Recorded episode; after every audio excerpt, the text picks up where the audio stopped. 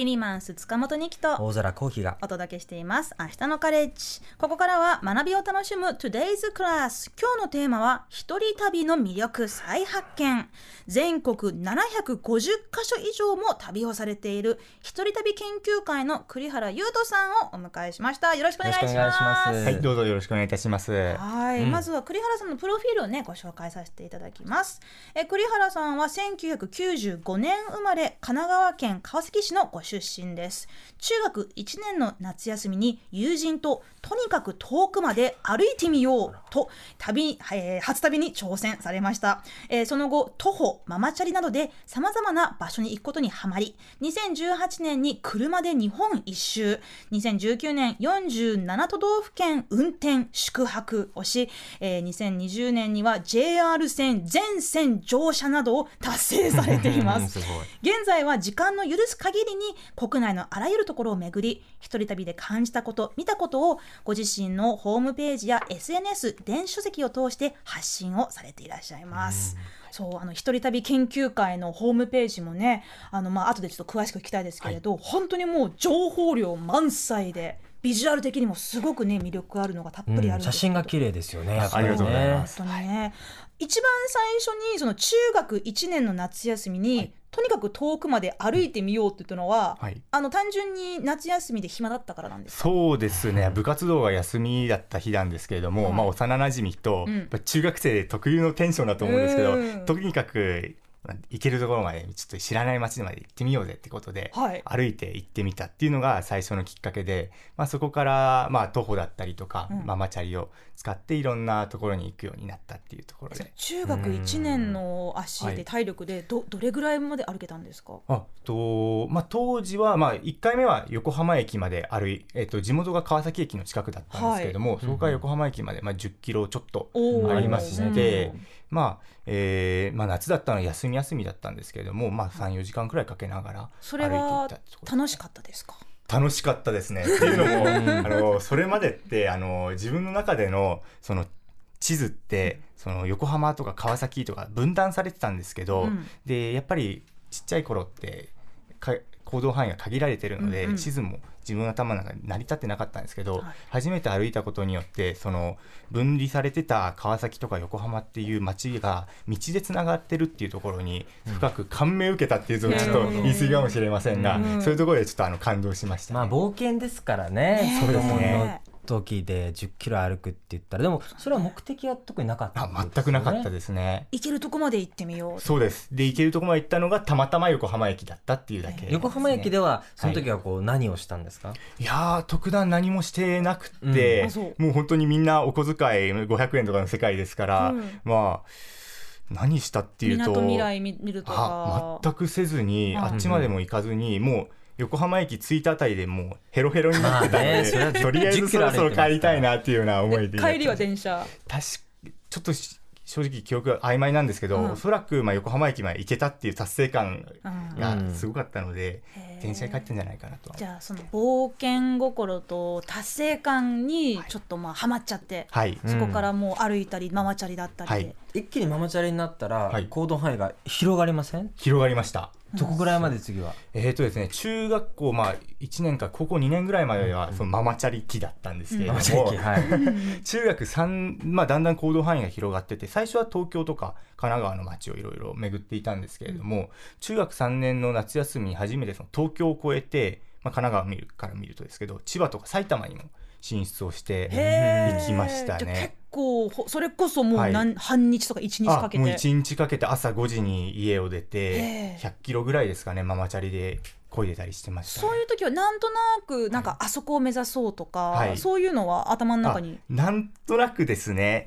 で、まあ、集合した時間にもよるんですけれども、うん。大体15時ぐらいには引き返さないとまずいのでまずなんとなく15時までその方面まで目指して、うん。まあ、行けるとこまで行ったら帰ってくるっていうような感じです。そうか。でもそれはもう基本的に泊まれじゃなくて、もうはいあ日帰り日帰りででなんそうですよね。ねはい。中学生ですもんね。そうですね。なかなか泊まるっていうのはハードルが高いので、中学はい。3年生、同級生の友達はい。と一緒にママチャリで旅されたあその時は、はい、当時ってまだスマホとか持ってなかあった、まだガラケーの時代ですね。地図とかはあったんですあか地図は確かにアプリでできはしたんですけど通信制限とかもすぐかかってたので、うん。基本的にはあの道路に立ってる青い看板とかを目印に行ってました、それいいですよね。でもあれだけでちゃんとなんか正しい方向に進める自信わ私ないんで、まあでも目的が 目的がないから、はい。そっかそっか。別にこうちょっと道ずれたとしてもはい。それが、もうすごい気にならないですしそれもまた思い出ですし、うん。うん多分今見返すと GPS で追ったらすごい経路をたどってると思いますね。あとなんかその紙の地図とかも,、はいもう最近全然ええ使わなくなりましたけど、なんかまだあとその子ところだったらちょっと紙の地図を広げてみたりとかはい。やってたと思うんですけど、あしてましたね。ね持ってました。うん。あれも結構頭使いますよね。そうですね。うん。でそういう、まあ、あの学生時代はお友達とはい。そういうか日帰り旅行を続けていたけれど、はい。大学に入ってからもっと本格的なそう一人旅になったという感じですあか。その通りですうね。ん。もともと何人かで一緒にこういたわけじゃないですか、でその一人旅になるにあたって、はい一人はちょっと寂しいなとかなかったんですか？あもちろん寂しくなる時も正直あってですね、うんうんうん。逆に今でもたまに高校時代の友人といろいろ巡ったりはしてるんですけれどもその一人旅で、まあ、得られることもありつつ逆に友達と行くことでその人の視点からあこういうこの景色こういう風に見えるんだっていうような新しい発見もあったりして、そのまあ、相互に一人旅と友人との旅とっていうね、よく化した人たちが一人旅やるもんだと思ってるんですけど、どっちですか？これはどうですか？えっとどっちかって言われると、はいうん。コミュニケーション取れない方ですね。あそうですか。なので、はい。あのまあ、友達とかだと気の知れた人とかだと喋れるんですけど、初対面の人だとなかなか苦手で。これなんかニキさんみたいにヨはい。ーロッパで急に知り合いになった人2週間家に泊めてもらうみたいなのは もうちょっとは考えられないサンフランシスコです。サンフランシスコ。すごいですね。ちょっとそれはレベルが高いですやっぱりレベルが一人旅としてもかなりレベルが高い。レベルが高い一人旅だと思います。でもでもそれでも私も、あのコミュ障っぽくなるんだよ。なんかあどうしようちょっと なんかほん本当に単純なこととかでなんか、うんうんうん。誰か助けてって言えばいいのにあどうどうしようかなって迷う時とかもうあるんですよ、一応。うんじゃあでもとりあえずこう飛び込んでみるみたいな。まあでも結構その前になんかこうせーのっていう気持ちもありますけそどね。うか勇気を振り絞って。勇気を振り絞ってガチャッと扉をなんか開けるとかね。なるほど。あるけど、はいでもはいその完全にもう最初から最後まで一人で行って一人で帰ってくるっていう。でその間にまあ例えば、まあ、あの栗原さんの場合はこう写真を撮ったり、えっと目的とか本当にないんですか？ちょっとくどいようですけれど。あ。一人旅の時は最えっ、とですね学生時代はあまりなかったんですけど、うん。最近はやっぱり会社員勤めもしてるってこともあって、はい。時間を有効に使わなきゃいけないっていうちょっと制約が出ているうん。ので、ちょっと予定立ててここに行きたいなっていうのをピックアップして、はい。まあなんとなくそこを回れればいいかなっていう感じで。結構あの写真だったりこう、はい。車もお好きなんですよね。あそうです。はい。ランエボの写真あが載ってましたけど、はい。やっぱ車とか、まあ、カメラとか、まあ、何かしらその一人旅と一緒にこう楽しめるようなそのツールであるとかシーンみたいなのも、後からこうどんどん見つけていったって感じですか？そうですね。その辺はうまく自分の趣味がこういくつかもう紐付けられてるなって思ってまして、まあ、どっかに行くのも好きで、まあ、そこから生じてカメラ始めたりとか、どっかに行くのが好きだからじゃあ乗りたかった車に乗りたいなっていうことであのランサーを買ったりとか、うん。まあ、そういったところでちょっとそうですね自分の趣味をこう一つの大きな塊にできてるのかなっていうところはあるかなと。なるほど、まあ中でもね栗原さんはその特にお好きな場所が、えー秘境温泉そして大敗的空間って書かれてるんですけど大敗的空間。大敗的空間ってこれは廃墟とは違うんでしょうか、えーとですねまあ、ええ。廃墟も含まれはしますうんうん。ただあとはひなびた風景といいますか、うん。まあ、ちょっと失礼に当たっちゃうかもしれないですけども、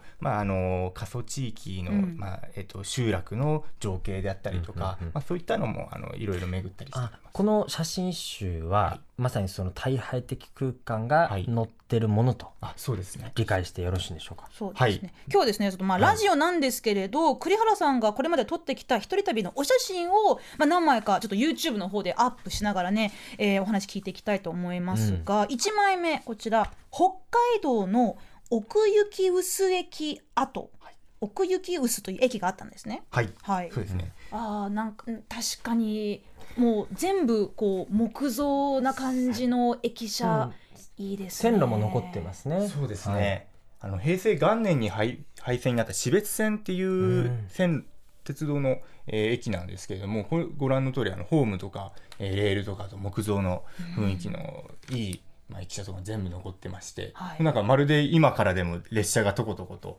来るようななんかちょっとあの時代劇じゃないけれど、ちょっとこう明明治大正昭和ぐらいの、はなんかにドラマに使われそうな感じのね、はい。雰囲気ありますけど、はい。ここにはどうやって行ったんですか？ここはですねもうもちろん鉄道はないのでここは車で、えー日本一周の間に行きましたね。日本一周もされてたんですかね。はい、こういう、ん。あの廃駅があるってご存知ではい。見に行ったって感じ、そうです。はい、うん、ここはじゃあ結構有名なスポットというか。えーとまあまあそういった廃駅とかが好きな人の中ではある程度廃駅マニアには。そうですね。廃駅マニア。一般的にはちょっとわかんないですね。北海道もねやっぱり広いからいろいろなそういう、まああのいいろんな魅力がある、はい。まあ、その大敗的な魅力含めてはい。魅力あるところたくさんあると思いますけど、はい。どうでしたか？北海道あぐるりと回れて。え。そうですね。やっぱりほまあ北海道だけでしか見られない雄大な景色だったりとか、うん。まあ、なかなか冬とかも厳しい環境の土地ではあるんですけど、だからこそ見られるあの雪景色とかもあったりししてましてあとはまあ歴史的にも炭鉱業がすごい盛んだったので、炭鉱の跡地とかもいろいろあの開放しているところもあるんですけどそういったところを見るのがすごい楽しいですね。面白そう、はい。そして2枚目の写真がですね、はい。こちら静岡県の湯賀野温泉町というところの写真ですがあこれもなんかあの昭和レトロな感じの看板がね商店の看板がですよね、そうですねこれは。はいもともと商店だった店がそのまま残っている。なんかお土産屋さんみたいな感じの。もしかしたらまだやられてるかもしれない。ちょっとそこは、ますねすみません。はい。ただまあ、さ街歩きをしてビビッときたこの写真を撮。このこの一枚ちょっとこう細い路地みたいなところの建物がね並んでるところですけど、ななぜこの一枚ビビッときたんですか？そうですね。ここってあのまあすごい起伏の激しい地形でして、まあその階段とかでその街を上に行ったり下に行ったりできるような集落、まあ日本らしい街並みが広がっているところなんですけど、うん。まあそういったなんでしょう階段から見下ろしたりいろんな角度から日本らしい集落街が見えるっていうのがすすごい素敵でこのちょっとお写真もあの看板がいいなっていうところで撮ったものですね。うんこれ温泉も入りに行かれたんですか？あそうです。本店街なのですごい最高にひなびたいいお湯。最高にひなびたお湯が。はい。そう。でも私もなんかどっちかというとそのうん。ギラギラした感じの温泉街なんか観光客カモンっていうところもまあ楽しいけれどこういうなんかこじんまりとあの静かにやってるところもなんかいいですよね。そうですね、はい。はい。そして3枚目の写真はね栃木県日光で偶然見つけた、えー、豪州豪州ですかね。教習？教習？挙手はい。教習。ああのふるさとをう憂うってあそうですね。書いてあるやつですね。はいはい、失礼しました。あらあらもうなんか夏って感じの写真。これは最近撮られた。そうなんですよ、はい。あのつい先週末ですねあの私今千葉に住んでるんですけども、は福島と新潟方面にドライブに行ってまして、栃木で運転中にちょっと進行方向とは別の方向に入道雲が見えて、うん自分入道雲が大好きで、はい見かけちゃうと写真撮りたくてうずうずしちゃうので、うんちょっと車を安全なところに止めて撮った写真がこれです。田園風景って感じですよね。田んぼがあって、ね入道雲があって、まあ山があって。映画「サマーウォーズ」のポスターと比べたら結構似てるんじゃないかっていう感じの構図ですけれどあの世界観大好きですね、うん私も。うん美しい写真が多いですね。ありがとうございます。ね、私もねいろいろその一人旅研究会のホームページを見させてもらいましてなんかもう本当にこうなんてこう検索エンジンがつい、あサイト内にあって、まあ、その都道府県を選んだりもしくはあの、まあ、温泉だったり、えー廃校とか、はい。えー廃屋とかえー廃車廃道廃集落さまざまな廃がつく、えー場所を、まあ、その選択して、まあ、検索するといろいろ出てくる、まあ、普通のこう商店街とかね、はい。あのちゃんとあの運運営経営続けてるところもたくさんあるんですけれど、もちろんです。まあ、私も結構実はあの廃墟とか好き好きなんでついつい見ちゃうんですけどそういうところ。私はちょっとねなんじゃこりゃって思ったのが、はい。岡山県にある、えっ、と牛牛窓窓ってはい。書いて、う牛窓町って読むんですかね、はい。ここにある摩訶不思議な空間はい。というところがありましてどう摩訶不思議かというともともとはあのペンションがたくさんあるリゾート地だったんだけれどここの営業をやめたらそこのあの、えーまあ、排水ポンプをねこう止めた途端にそこのこう、えー海面と同じ高さまでその周りの水が一気に上がってしまった。って感じで水に半分使った元ペンション村のをこれドローンで撮った写真なんですかね。そうですね。はい。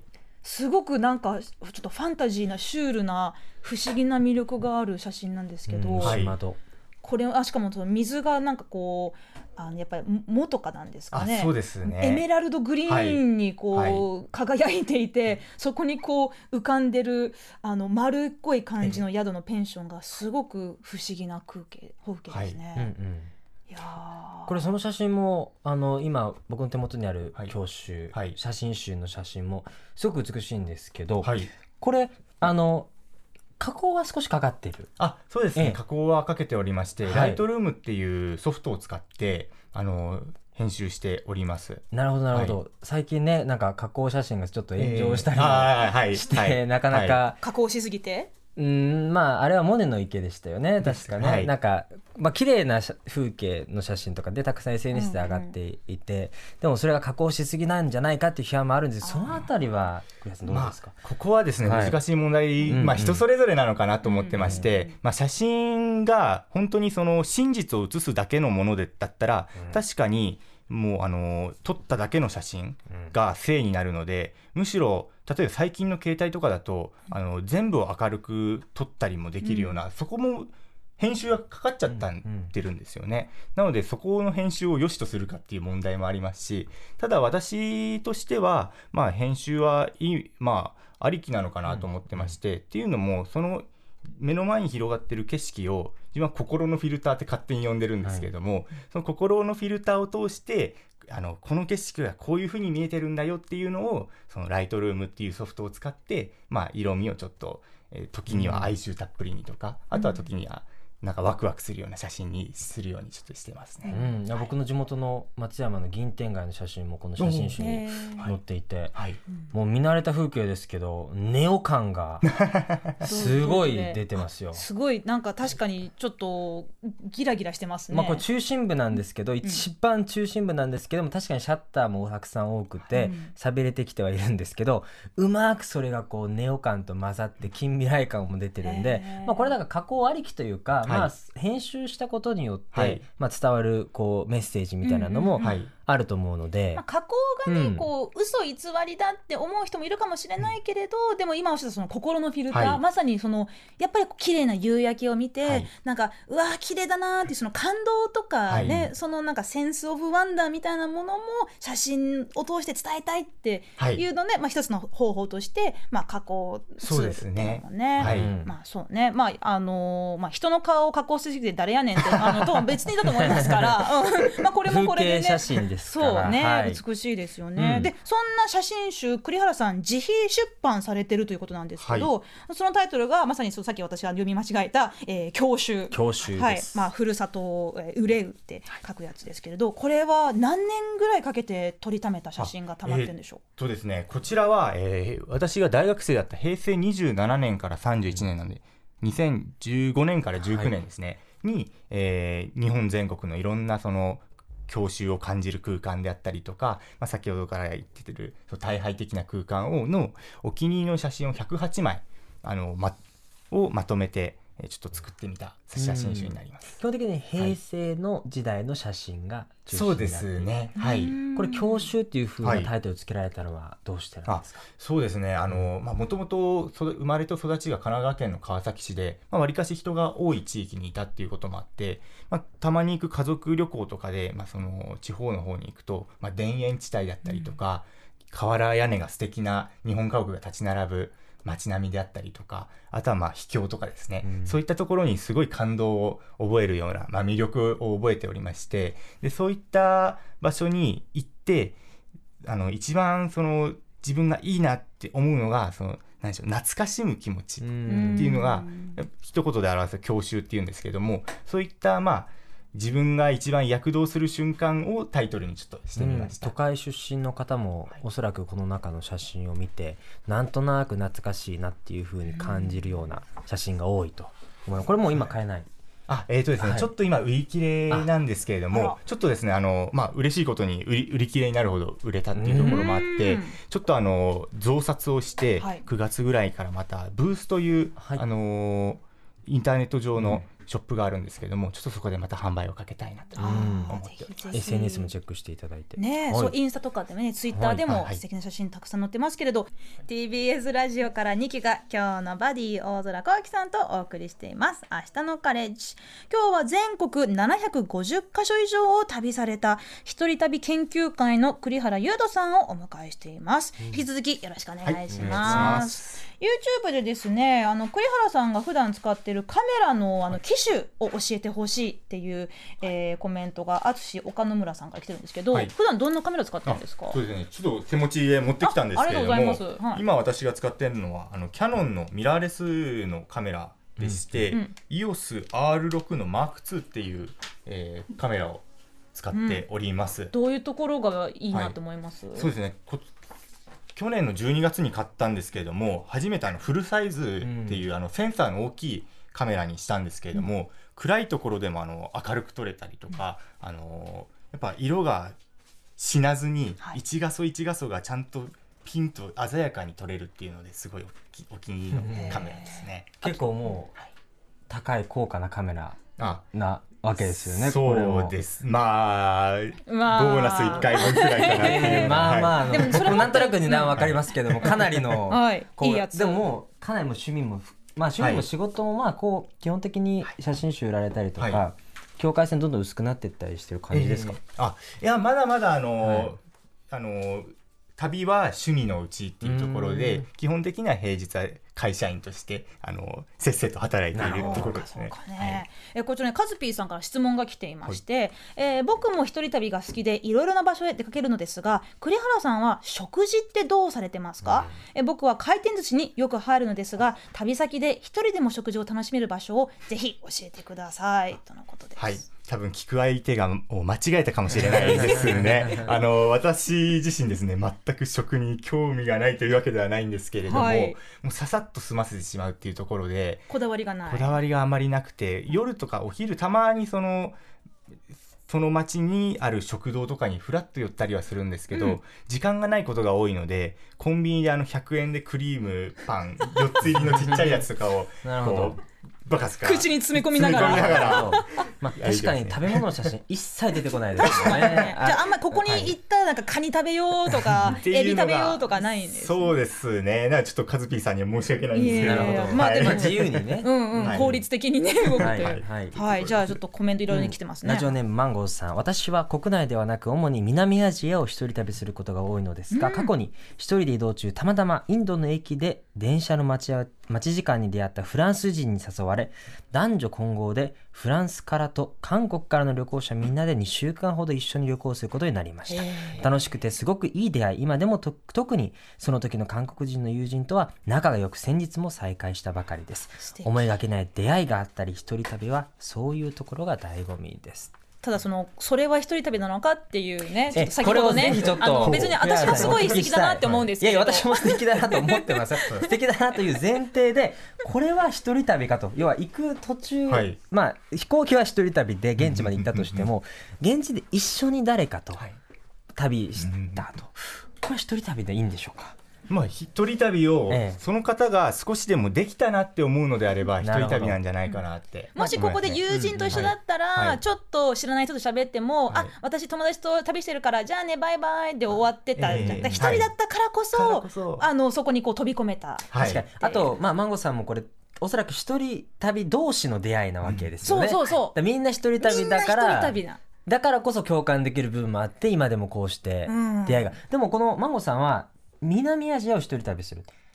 栗原さんはもう基本的にもう国内。国内専門ですね。それは。何か理由があるんですか、えっ、とですね、まあ国内に行きたいところがありすぎて、海外も気になるなとも思いつつ海外に手出すと多分人生80年100年じゃちょっと到底足りないので 国内専門に。全部コンプリートしたいみたいなそうあいう。絞りたいなっていうところで、はい、やってますそっかね。そっか、はえーまあ世界は広いですからね。日本でもね日本でももう突き詰めればいいくらでもね、まだまだ行ってないところたくさんあると思いますけれど、えーこちらパパガイさんという方からいただきました。ありがとうございます。いえー私は全盲のバックパッカーです。これまで一人でドイツカナダインドネシシアなどなど一人旅をしてきました。日本では礼文島の民宿に泊まりこの人目が見えないけど足は丈夫だからトレッキングを頼むよと民宿の主人が宿泊客に言ってくれて断撃断撃断崖絶壁を歩いたことがスリリングで印象的な体験でした、おすごい。周りの方のその支えもね旅先でもこういろいろあるっていう出会いも素晴らしいですね。断崖絶壁を歩くとかってもうす しかもがかいろんな国を回ってね。やっぱりこう素晴らしい行動力ですよね。リ、スペクトです、うん。はい他にも来ています。えーラジオネームチャリンコ佐藤さん。私は一人で旅に出たことはないのですが息子は大学生の大学生の時から日本全国回る旅を一人でやっています、誰に気を使うこともなく時間にもとらわれずいかに安く行けるかをモットーに。長野では外国の方と同室で泊まったとか高知で相席した人は東京の人だったとか話をたくさん聞いていると私もしたくなりました。なので先日浅草まで一人で行ってきました。旅とは言い難いですがいやー。きっと関東にお住まいなんですねチャリンコサツさんはね、うんうんうん。近くでも一人旅。はい。